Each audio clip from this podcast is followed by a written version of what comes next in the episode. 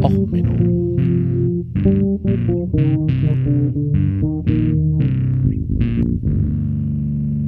Der inkompetente Podcast über Dinge aus Militär, Technik und Computer, die so richtig in die Hose gingen.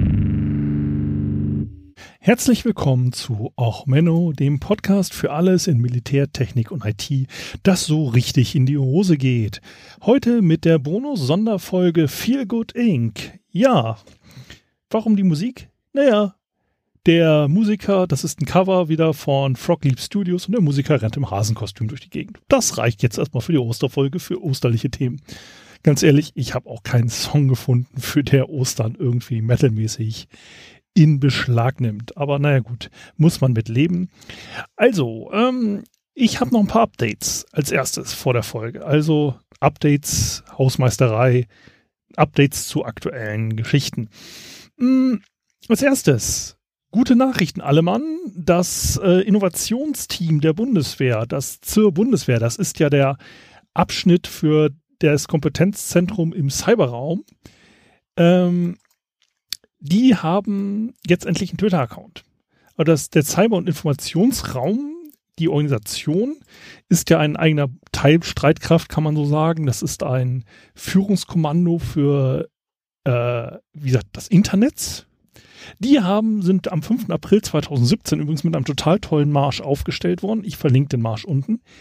Die haben jetzt einen Twitter-Account. Also im April 2020. Also die Cyber- und Innovationsjungs, die Internetskommandos, die haben jetzt halt endlich Twitter. Finde ich gut. Muss man ja mal unterstützen. Also diese modernen Technologien und das ähm, endlich rapide Modernisieren in der IT. Ich wollte auch eigentlich noch mal eine Folge machen zu dem ganzen Outsourcing-Theater. Ähm, die Navy, die US Navy hatte damals ja schon ein Riesenproblem, als das bei der Bundeswehr überhaupt überlegt wurde. Habe mich jetzt aber erstmal dagegen entschieden. Ich habe irgendwie gerade die Schnauze voll von IT. Ähm, also machen wir eine Osterfolge. Äh, noch eine kleine weitere Anmerkung zu einer Geschichte. Ähm, die Rammerei von dem Kreuzfahrtschiff. Ähm, ich wurde darauf hingewiesen, dass ich Venezuela und die Bewohner Venezuelas nicht vernünftig äh, bezeichnet habe und das nicht gut genug artikuliert habe mit meinem Genuschel. Das, äh, den Schuh muss ich mir anziehen, das stimmt wirklich. Ähm, und die Story hat sich äh, jetzt auch nochmal ähm, verdeutlicht, also weil nämlich die Marine von Vuvuzela ähm, hat nochmal ein Statement rausgebracht, dass nämlich das Schiff ähm, wegen Piraterie verdächtigt wurde und deswegen angehalten wurde. Ähm, und ähm, das ist halt einfach auch so, weil die haben ja so große Schlauchboote an Oberdeck gehabt und das machen ja nur Schmuggler. Naja, und halt Kreuzfahrtschiffe, die irgendwie Pinguinen beim Sex zugucken wollen, weil die fahren nicht mit diesen Schlauchbooten denn und nerven die Pinguine. Ähm, also der Kommandant dieser vuvuzelischen äh, Patrouillenschiffes ist halt, wie gesagt, der hat die der Piraterie und des Drogenschmuggels vom, äh, bezichtigt, deswegen wollte er sie aufbringen. Und es gibt jetzt auch mittlerweile ein Video, wo man da diesen Rammstoß mal sieht. Ähm, und ja, der ist halt natürlich äh, schön geschnitten. Also so, dass es so aussieht, als ob dieses Schiff ähm, sie massiv ähm, naja, bedroht hat, um es mal so zu sagen. Ähm, ja, gut, man kann es natürlich auch so sehen, dass es ein wenig geschnitten wurde, um es bedrohlicher zu sagen. Und wie gesagt, unter Twitter findet man jetzt auch die entsprechend äh, von den Vuvuzelas, die Twitter-Bots, die dann halt sagen, hey, das war ja hier genau andersrum und überhaupt. Ich verlinke sie euch auch. Ähm, kommen wir zu bescheuerten Marineaktionen. Ich hatte euch doch auch erzählt von dem Flugzeugträger, der Corona jetzt hat. Mm, ja, der Kommandant ist ja, nachdem er den Brief geschrieben hat, äh, gleich entlassen wurde. Also entlassen wurden. Ganz freundlich. Ähm, und dieser Mensch ähm, hatte eine Standing Ovations gekriegt von seinem Team. Ähm, das ist schon mal ein bisschen ungewöhnlich, wenn dir da 5000 Mann gratulieren und äh, klatschen, wenn du von Bord gehst. Und das hat sich der aktive, ähm, also der muss man dazu sagen, Trump hat hier kleine Probleme, seine Ministerposten immer permanent zu besetzen. Also zur Zeit war Thomas Modley, das war ein ehemaliger Direktor bei PwC, eine Consulting-Firma und Experte für Militärconsulting, also er persönlich, hat es halt als, ja, wie gesagt, das ist so ein Staatssekretärsposten im Endeffekt. Und der hat aus der Wirtschaft, jetzt ist er dann in die Regierung gegangen, hat das dann für Trump interimsweise quasi gemacht. Ähm, und er ist 2017 dann von Trump gestellt worden und ist dann auch vom Senat vereidigt worden und hat den Job jetzt halt nicht mehr interimsweise, sondern vollständig gemacht. Und er ist dann, nachdem diese am 2. April diese äh, Entlassung von ihm veranlasst wurde, von dem Kommandanten des Flugzeugträgers USS Theodore Roosevelt, hat er gesagt, okay, das, wie gesagt, ich habe das Vertrauen in den Kommandanten verloren, also dass der die Gesundheit seiner Crew über alles stellt, das geht so nicht. Und dann hat er gesagt, okay, komm, wir lassen den Mann von Bord. So, dann hat er, wie gesagt, der Kommandant hat die Standing Ovations gekriegt von seiner Crew gegen jedes militärische Prozedere quasi. Und dann kam auch raus, ja, der Kommandant hat halt auch Corona. Hm, doof. Naja, und da hatte dann der ähm, Staatssekretär nichts Besseres zu tun, als 8000 Meilen sich in den Flieger zu setzen, äh, zu dem Liegeplatz des Flugzeugträgers in Guam zu fliegen, also von Washington nach Guam, und hat am 6. April, also vier Tage nach der Entlassung, erstmal eine Rede gehalten. Diese Rede ging dann über das Lautsprechersystem der Theodore Roosevelt und er hat es dann halt an die gesamte Besatzung gehalten. Und er hat dann halt gesagt, dass der, ihr Kommandant halt zu naiv oder zu bescheuert gewesen wäre, überhaupt diesen Job zu machen und überhaupt. Und ähm, man hört dann halt auch auf dieser Aufnahme The What the Fuck und ähnliches von den ähm, Soldaten und ähm, den Seeleuten. Und äh, die Rede wurde halt auch von den Hörern als nicht sonderlich stark und auch gerade im Abgang als sehr weinerlich und irritiert wahrgenommen. Nun, äh, daraufhin hatte er dann erstmal versucht, diese Aufnahmen der Rede zu unterdrücken. Es gab dann mehrere Takedown-Notices und ähnliches auch auf Twitter. Dann hat er einen Blogpost geschrieben, um sich da nochmal zu rechtfertigen. Und dann ist er anschließend auch nochmal zurückgeflogen, äh, um sich nochmal zu entschuldigen bei der äh, Crew. Und jetzt ist er halt zurückgetreten am 7. April. Also von am 2. April, er entlässt einen Kommandanten und naja, wie gesagt, ähm, diese Story hat sich halt auch ein wenig weiterentwickelt. So, jetzt hier erstmal genug mit der Hausmeisterei. Kommen wir doch zum Thema der heutigen Folge. Es steht Ostern an. Gut, viele von euch werden jetzt die Eier in anderer Art und Weise suchen als üblich. Also vielleicht müsst ihr durch eure Hamsterkäufe in eurer Küche jetzt endlich mal graben auf den äh, Suche nach den Eiern, die ihr vor drei Wochen gehortet habt und jetzt feststellt, dass die mittlerweile eher in die chinesische vergammelte Eierrichtung gehen und ähm, ähnliches. Man weiß es ja nicht, wie es jetzt bei euch die Situation zu Ostern ist. Und ich dachte mir, na, dann machen wir doch mal was Christliches, was Feierliches. Ähm, es ist ja immer einfach, sich über andere Religionen lustig zu machen, über andere Merkwürdigkeiten, über Bräuche von anderen Völkern. Und das ist immer ganz leicht vom hohen Ross herunter zu sagen, haha, guck dir mal die Hindus an, haha, guck dir mal die Buddhisten an. Nein, ich bin ja gut christlich erzogen und zu diesem Fest nehmen wir uns doch mal die Christen vor. Was feiern wir? zu Ostern mit Pfingsten, genau wir würdigen das Leben Jesus. Na gut, ein Kritiker könnte jetzt auch sagen, wir haben einfach heidnische Bräuche übernommen und haben die mal ein bisschen grün angemalt und haben gesagt, hey, wir haben einen christlichen Feiertag, aber hey, welche großen Sachen gibt es in Jesus Geburt? Es ist, gibt die Geburt, es gibt die Kreuzigung und es gibt die Wiederauferstehung. Gut, ich bin kein Pastor, da gibt es andere in meiner Followerschaft, die mir das besser erklären könnten. Viele von euch werden vielleicht es auch besser wissen als ich. Aber es gibt zwei sehr wichtige Kirchen in Jerusalem, die das Leben Jesu Christu feiern. Erstens die Geburtskirche, die äh, frühchristlich gebaut ist und dann immer weiter erweitert wurde, wo man halt ähm, an, über einer angeblichen Geburtsstelle Jesus, das ist so eine Felsspalte mehr oder weniger, eine Geburtsgrotte. Also er soll angeblich doch nicht in einem Stall zur Welt gekommen sein, sondern in einer Grotte. Und diese wird halt gepflegt und gewartet von verschiedenen christlichen Mönchen. So, und die ist halt sehr alt, wie so vieles in Jerusalem. Und wie so vieles in Jerusalem gibt es halt das Problem, dass eigentlich, naja, so Besitzurkunden und ähnliches kennt man da nicht. Diese Stadt ist schon so lange ähm, bewohnt, dass es dort halt einfach nichts wie ein zentrales Grundbuch gibt, sondern meine Familie wohnt halt schon seit tausend Jahren in diesem Haus, also ist das hier mein Haus. Und jemand, der etwas repariert, kann damit halt auch nachweisen, dass es ihm gehört.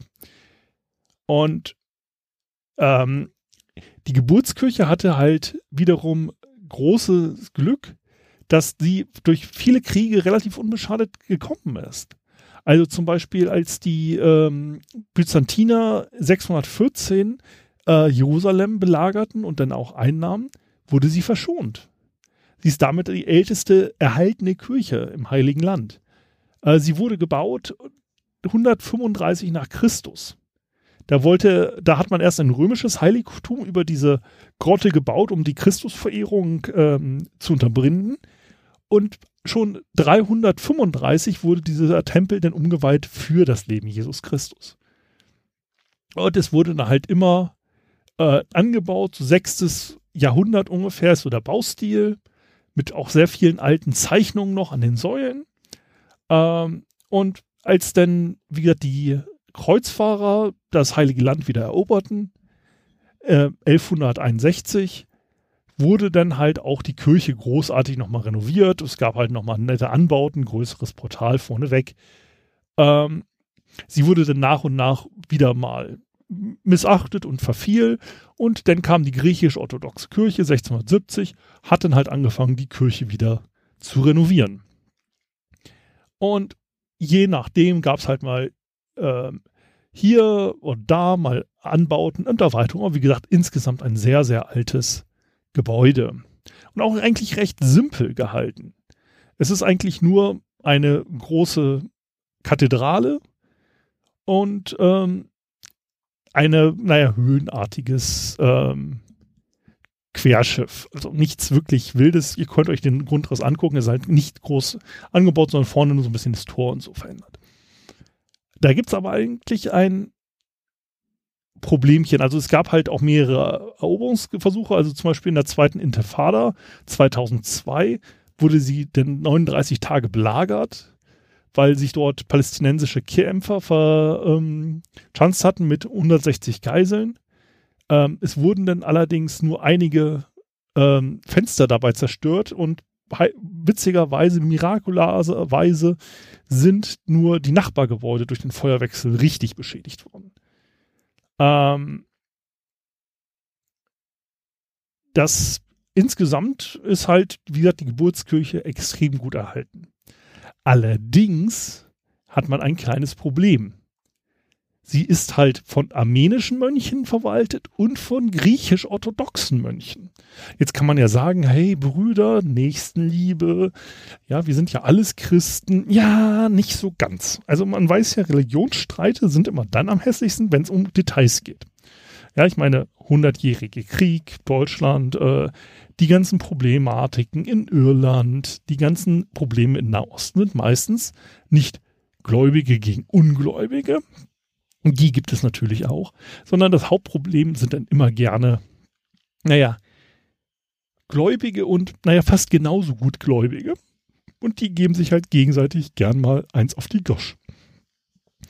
Und hier war es halt so, dass halt der Abschnitt der Armenier und der griechisch-orthodoxen zum Beispiel 2011 haben die sich mit Besenstielen in der Kirche gekloppt weil der eine Abschnitt gehört halt seit eh und je ähm, in dem äh, Bereich und der andere Bereich ähm, gehört halt den anderen Mönchen. Und da es eine heilige Aufgabe ist, diese Kirche zu pflegen. Es gibt nichts Heiligeres, als Jesus zu dienen, indem man seinen Geburtsort sauber hält gibt es immer wieder Probleme, dass sich ein Mönch erdreistet, etwas viel mehr, also ein Stückchen mehr vom Boden zu fegen, als es ihm zusteht. Also diese heilige Aufgabe muss ja einem anderen Mönch zugestanden werden. Und bei dem jährlichen Reinigungsritual 2011 zum Beispiel haben sich die Priester ordentlich mit ihren Besenstielen geprügelt, weil es sich jemand erdreistet hatte, etwas mehr zu fegen, als ihm zusteht. Nun, diese Problematiken hat man öfters mal. Also die Problematiken in der ähm, Grabes, äh, in der Geburtskirche sind dann halt schon des Weiteren, dass natürlich jetzt auch durch die Renovierungen, die anstehen mussten, halt auch wieder, ähm, wem gehört die Kirche? Und so weiter und so fort. Und dadurch gab es dann halt, ähm, die liegt halt auf Palästinensergebiet und insgesamt ist diese Kirche schon ein echtes Politikum. Ähm, insgesamt ähm, ist sie halt relativ schön, aber nicht grandios, wie so zum Beispiel die Kirchen im Vatikan. Und ähm, wie gesagt, umliegend sind dann natürlich noch einiges an christlichen Klöstern, aber insgesamt ist die Geburtskirche bis auf regelmäßige Prügeleien wegen dem Fegen. Ich habe das jetzt wirklich gesagt, es prügeln sich Leute, weil sie etwas fegen wollen. Mann, ich dachte, irgendwie in der Quarantäne wird man beschuckt, aber scheinbar, wenn man in der Küche eingesperrt ist, wird es noch besser. Ähm, ja, die Grabeskirche, äh, Grabeskirche sage ich. Die Geburtskirche ist übrigens zur Zeit wegen Corona-Verdacht auch geschlossen. Man kommt da nicht mehr rein. Ähm, so, die Geburtskirche ist halt relativ harmlos. Ich habe jetzt eben schon ein paar Mal Grabeskirche gesagt. Es gibt eine zweite Kirche im Heiligen Land, im Jerusalem. Na, es gibt da ein paar mehr von, aber die ist natürlich noch das Witzige. Ähm, die Grabeskirche steht auf dem Grabeshügel und auf dem Kreuzigungsort Jesus. Also sie steht auf dem äh, Felsen Golgotha und umfasst auch das Felsgrab Jesus Christus. Sie ist äh, im vierten Jahrhundert äh, wurde man, hat man vermutet, okay, da und da ist das Grab Jesus und hat dann halt angefangen, dort einen ähm, Kult aufzubauen. Es war dann halt so, dass man dort unter einem römischen Tempel der Venus ähm, fand man dieses Grab und war dann der Meinung, okay, hier muss man ähm, was machen und man hat dann halt angefangen, Grabreliquien überall zu verteilen, also Splitter des Heiligen Kreuzes und so weiter und so fort. Und nach und nach wurde denn dort ähm, Sachen gebaut und eine Kirche gebaut. Unter Wissenschaftlern gilt der Ort als halbwegs authentisch, dass man vermutet, dass also wenn man akzeptiert, dass Jesus Christus als Person auf dieser Welt existiert hat, dass der Ort der Kreuzigung und der Ort der Beisetzung anhand der, naja, wissenschaftlichen Beweise von vor 2000 Jahren als wahrscheinlich gelten. Es gibt dann noch andere Orte, wo man vermutet, dass es hätte sein können sollen, aber äh, es passt so, dass das Gebiet zur Zeit Jesus halt außerhalb der damaligen Stadtmauer lag ähm, es gab dort mehrere Gräber und Grabnischen und so. Das passt soweit alles so zusammen. Ähm, also zum Bau des Tempels der Venus hatte man schon einen Teil des Felsens entfernt und man baute jetzt halt die Kirche immer weiter aus und dabei wurden immer mehr des umliegenden Felsens entfernt. Ähm, in der Wikipedia gibt es dazu einen netten Artikel, wann wie was weggemacht wurde. Ähm, und es wurde dann halt irgendwann auch dieser äh, Kreuzigungsfelsen, also Golgotha, mit überbaut. Ähm, was übrigens recht witzig ist, weil es gibt ja öfters mal ähm, solche Geschichten äh, hier, die äh, Apokalypse wird in Golgotha stattfinden. Also sie, der Antichrist müsste also, wenn man diese Prophezeiung glaubt, sich in einer Kirche materialisieren, weil, wie gesagt, dieser Felsen mittlerweile indoor ist. Dieser Felsen wurde halt von einer Kirche überbaut. Was so bei manchen Comic-Verfilmungen und so ähm, ist mir jetzt übrigens erst bei Good Omens war das halt auch auf der, der und der Höhe.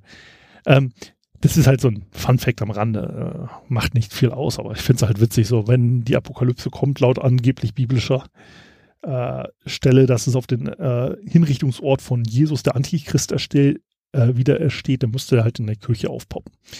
Ähm, wie gesagt, die ähm, Grabeskirche ist ein relativ monumentaler Baum im Gegensatz zur Geburtskirche. Die Mo Geburtskirche ist wirklich relativ schnuckelig und klein und die Grabeskirche ist ein relativ großer ähm, Komplex mittlerweile. Wie gesagt, umfasst ja den Hinrichtungsort und den Grabeort insgesamt. Wie lang ist das Ding? Hüpsa, hüpsa, hüpsa. Länge steht natürlich jetzt so direkt nicht dabei. Ähm, und sie ist halt immer weiter ausgebaut worden. Das kleine Problem an diesem ganzen Ausgebaue ist, dass es nicht nur eine entsprechende Glaubensrichtung dort gibt, sondern es gibt dort mehrere. Ähm, erstens, wie gesagt, ist dieses Problem mit der Ökonomie in manchen Religionskreisen der, äh, des katholischen Glaubens nicht so weit. Und es gibt halt auch ähm, dort mehrere verschiedene Glaubensrichtungen, die dort leben. Moment, wo hatte ich es mir aufgeschrieben? Also, es ist die armenisch-apostolische Kirche, die äthiopisch-orthodoxe Tewahedo-Kirche. Das sind übrigens Mönche, die wohnen auf dem Dach. Die haben das Kloster auf dem Dach, weswegen es lange Zeit nicht möglich war, das Kloster zu renovieren, weil man halt das Problem hatte, dass die da oben auf dem Dach sitzen. Das griechische Patriarchat von Jerusalem, die koptische Kirche, die römisch-katholische Kirche und die syrisch-orthodoxe Kirche von Antiochien teilen sich dieses Gebäude. Ähm, Im Rahmen der Nächstenliebe gibt es dort halt das Problem, dass die Mönche sich regelmäßig auch eins auf die Nase geben weil sie halt der Meinung sind, ja, so, äh, das ist jetzt nicht richtig. Das sorgt halt irgendwann dafür, dass der ähm, Herrscher von Jerusalem, zu dem Zeitpunkt ein Moslem, sagte, Jungs, wisst ihr was? Hier Religionsfreiheit schön und gut. Äh, ich als Herrscher äh, habe euch ja die Religionsfreiheit zugesichert. Ja, das ist auch also okay. Aber wir sorgen dafür, dass es jetzt so nicht weitergeht. Und seitdem, seit dem Jahre ups, 1000, was war das? Ähm, gab es halt die Sache, dass äh, der Schlüsselinhaber, der Hausmeister der Grabesküche ist ein Moslem. Das ist ein Titel, der in der Familie weitervererbt wird und der ist derjenige, der den Schlüssel hat. Die Schließzeremonie ist übrigens auch wieder sehr witzig, weil man ja nicht möchte, dass ein Moslem die alleinige Herrschaft über die Tür hat. Ähm, gibt es eine Leiter, die halt rausgereicht wird von den Mönchen. Das Schloss befindet sich auf einer Höhe, wo man eine Leiter braucht. Und damit kann der Hausmeister die Tür aufschließen und zuschließen. Ähm, des Weiteren gibt es eine zweite Leiter, um die es jahrhundertelang Streit gab, die als mittlerweile völlig verrottet ist. Und jetzt im Rahmen der ähm, Renovierung gab es da einen Riesenstreit drum, weil die Leiter führte übers Portal hinweg, damit die Mönche auch nach Sperrstunde mal in die Stadt gehen konnten. Und die ist dort halt seit Jahrzehnten am Verrotten gewesen, aber das ist halt, wie gesagt, Besitz der einen äh, Mönchsgruppe, das kann der andere nicht entscheiden. Und ähm, es gibt halt dort x Streitereien, es gab dann halt Zerstörungsbefehle durch Moslems, ähm, da äh, nicht die Moslems, sondern das Osmanische Reich, die hatten irgendwann die Schnauze voll mit dem ganzen Streit, haben dann Teile zerstören lassen, dann wurde es wieder aufgebaut. Dadurch ist halt nicht mehr so viel von dem Originalfelsen der Grabhöhle vorhanden. Da gibt es jetzt eine, einen inneren Bau, der die Grabesstätte umschließt. Aber die eigentliche Felsen, die eigentliche Höhle ist dann im Rahmen dieser Streiterei noch irgendwann immer mehr abgetragen worden und jetzt immer mehr Kirchenbau. Wie gesagt, die Kirche selber ist sehr imposant. Ähm, ich war noch nie in Jerusalem, aber das Interessante ist halt wirklich, dass diese verschiedenen Mönchsbruderschaften sich dort regelmäßig eins auf die Nase geben. Weil zum Beispiel, dass jemand während einer Prozession eine Tür offen lässt, ist halt eine absolute Provokation, die dann halt auch schon mal einen Osterumzug in eine Schlägerei verwandelt oder dass jemand halt die Treppe nicht richtig gefegt hat. Also es gab jetzt eine hochherrschaftliche Einigung zwischen dem Papst äh, der römisch-katholischen Kirche und der griechisch-orthodoxen Kirche, äh, bezog sich auf eine Treppe. Weil zwei Mönchsgruppen haben sich dort jahrzehntelang gestritten, wer die unterste Stufe fegen darf. Also weil es ist nämlich die eine Gruppe sagte ganz klar, man sieht ja hier, das ist halt der Boden ist halt aus Marmor. Ich weiß nicht, was es ist. Es ist halt auf ein deutlich hellerer Stein. Das ist ja klar zu sehen, dass diese Treppe, die letzte Stufe, die ist der dunklere Stein und damit ist es Treppe und uns gehört die heilige Pflicht, die Treppe zu fegen. Und daraufhin hat die andere Bruderschaft gesagt, ja, man sieht aber, dass die unterste Stufe eben ist mit dem Boden. Die, also Treppenansatz so architektonisch gesehen. Naja, und alles, was ebenerdig ist, ist unsere heilige Pflicht zu fegen. Darüber gab es jetzt wirklich ohne Scheiß jahrzehntelang Streit. Es gab jetzt eine salomonische Lösung, allen äh, christlichen Werten umfassend. Die beiden Päpste haben sich geeinigt, die unterste Stufe ist Boden und Treppe zugleich. Somit wird diese zweimal am Tag gefegt. Halleluja, Brüder. Das ist doch mal eine tolle Lösung. Ähm, ich, sorry, ich finde das einfach nur interessant, dass in diesen beiden der wichtigsten Kirchen des christlichen Glaubens eigentlich permanent Schlägereien ausbrechen, weil Leute irgendwas fegen wollen. Ähm, also, falls euch irgendwie im Homeoffice die Hausarbeit nicht gut von der Hand geht und ihr euch nicht wisst, ähm, wie ihr euch äh, beschäftigen sollt und wie ihr die Hausarbeit aufteilt, immer daran denken, Schläge mit dem Besenstiel sind beste christliche Tradition. Auf jeden Fall in zwei der wichtigsten Kirchen des Christentums. Ähm, ja, kann man machen nichts, außer mit dem Besenstiel ordentlich mal zuhauen. Ich finde das einfach so faszinierend, diese beiden Kirchen. Gibt da auch auf YouTube echt gute Aufnahmen von Herrschaften in wallenden Gewändern, die sich halt prügeln. Ähm, ich hau euch ein paar Links und ein paar Artikel zu den beiden Kirchen, zur Grabeskirche und zur Geburtskirche in die Shownotes, wie immer, und wünsche einfach, dass ihr ohne Schlägereien euch äh, die Osterfeste genießen könnt. Ähm, beide Kirchen sind zurzeit wegen Corona dicht. Deswegen werden dort auch die ähm, Osterprozessionen jetzt dieses Jahr ein wenig anders ausfallen. Mal, warten wir mal die ab, was da an Artikeln bei rauskommt. Ähm, wie gesagt, sie haben sich halt mehrere Jahre schon geprügelt. Ähm, Im Wikipedia-Artikel, in welcher ist es? Der deutsche, nee, der englische? Wo gibt es die Streits? Äh, egal, also wie gesagt, wenn man mal ein bisschen nachguckt, gibt es halt eine relativ gute Liste, wie sie sich äh, geprügelt haben. Und es gibt halt auch, wie gesagt, immer wieder Streit, wem gehört die Kirche, weil witzigerweise alle Mönche möchten ja die Kirche, dass ihnen gehört, aber als es dann im 2018 darum ging, mal ähm, Geld zu bezahlen, sprich Steuern für den Grundbesitz, da war dann alles, oh nee, komm, da gehört es uns nicht und dies und das und naja. Ähm, ist schon interessant. Ähm, witzigerweise ist die griechisch-orthodoxe Kirche in Jerusalem der zweitgrößte Landbesitzer in Jerusalem. Ähm, nach dem israelischen äh, Regierung. Ähm, ja, wie gesagt, insgesamt hochinteressante Geschichte. Könnt ihr mal eine Zeit lang drauf verbringen. Ich wünsche euch trotz allem ein frohes Osterfest. Ähm, macht das Beste draus. Eine kleine Kleinigkeit äh, habe ich noch. Also, weil das Interessante an der Geschichte ist, in der Grabeskirche gibt es zum Beispiel auch keine Sommerzeit, weil dort ist nämlich klar geregelt, wer wann wie zu beten hat und wann wie welche Umzug welcher äh, quasi Glaubensrichtung durch welches Gebiet einer anderen, naja, quasi feindlichen Glaubensrichtung darf. Und wie gesagt, da ja schon allein Türen öffnen und schließen oder Leitern wegstellen schon ein Riesenproblem ist, gibt es halt in der Kirche keine Sommerzeitumstellung, weil das wieder viel zu kompliziert wäre. Ähm, ist halt interessant. Also, weil nämlich die Franziskaner zum Beispiel täglich durch das Gebiet der Orthodoxen durchgehen. Und wie gesagt, zu Ostern ist dort halt die Situation extrem hoch äh, schlimm, weil halt dort natürlich alle Glaubensrichtungen ihre Osterprozession durchführen müssen. Und das da Problem ist halt, dass die verschiedenen Kirchen auch zu verschiedenen Zeitpunkten natürlich ihr Osterfest feiern und das immer extrem äh, zu Konflikten sorgt, weil nämlich jetzt jede Glaubensrichtung ihr eigenes Osterfest und eigenen Osterdurchmarsch durch die Kirche führt. Ähm, ja, wie gesagt, so. Jetzt, wie gesagt, alles Gute zu Ostern. Viel Spaß beim Eiersuchen. Hat euch die Folge gefallen? Denn empfehlt mich gern weiter. Wenn sie euch nicht gefallen hat, empfehlt mich euren Feinden. Und ansonsten, wie gesagt, ein frohes und besinnliches Osterfest. Viel Spaß mit zu viel Schokolade und wir hören uns bei der nächsten Folge. Ciao, ciao.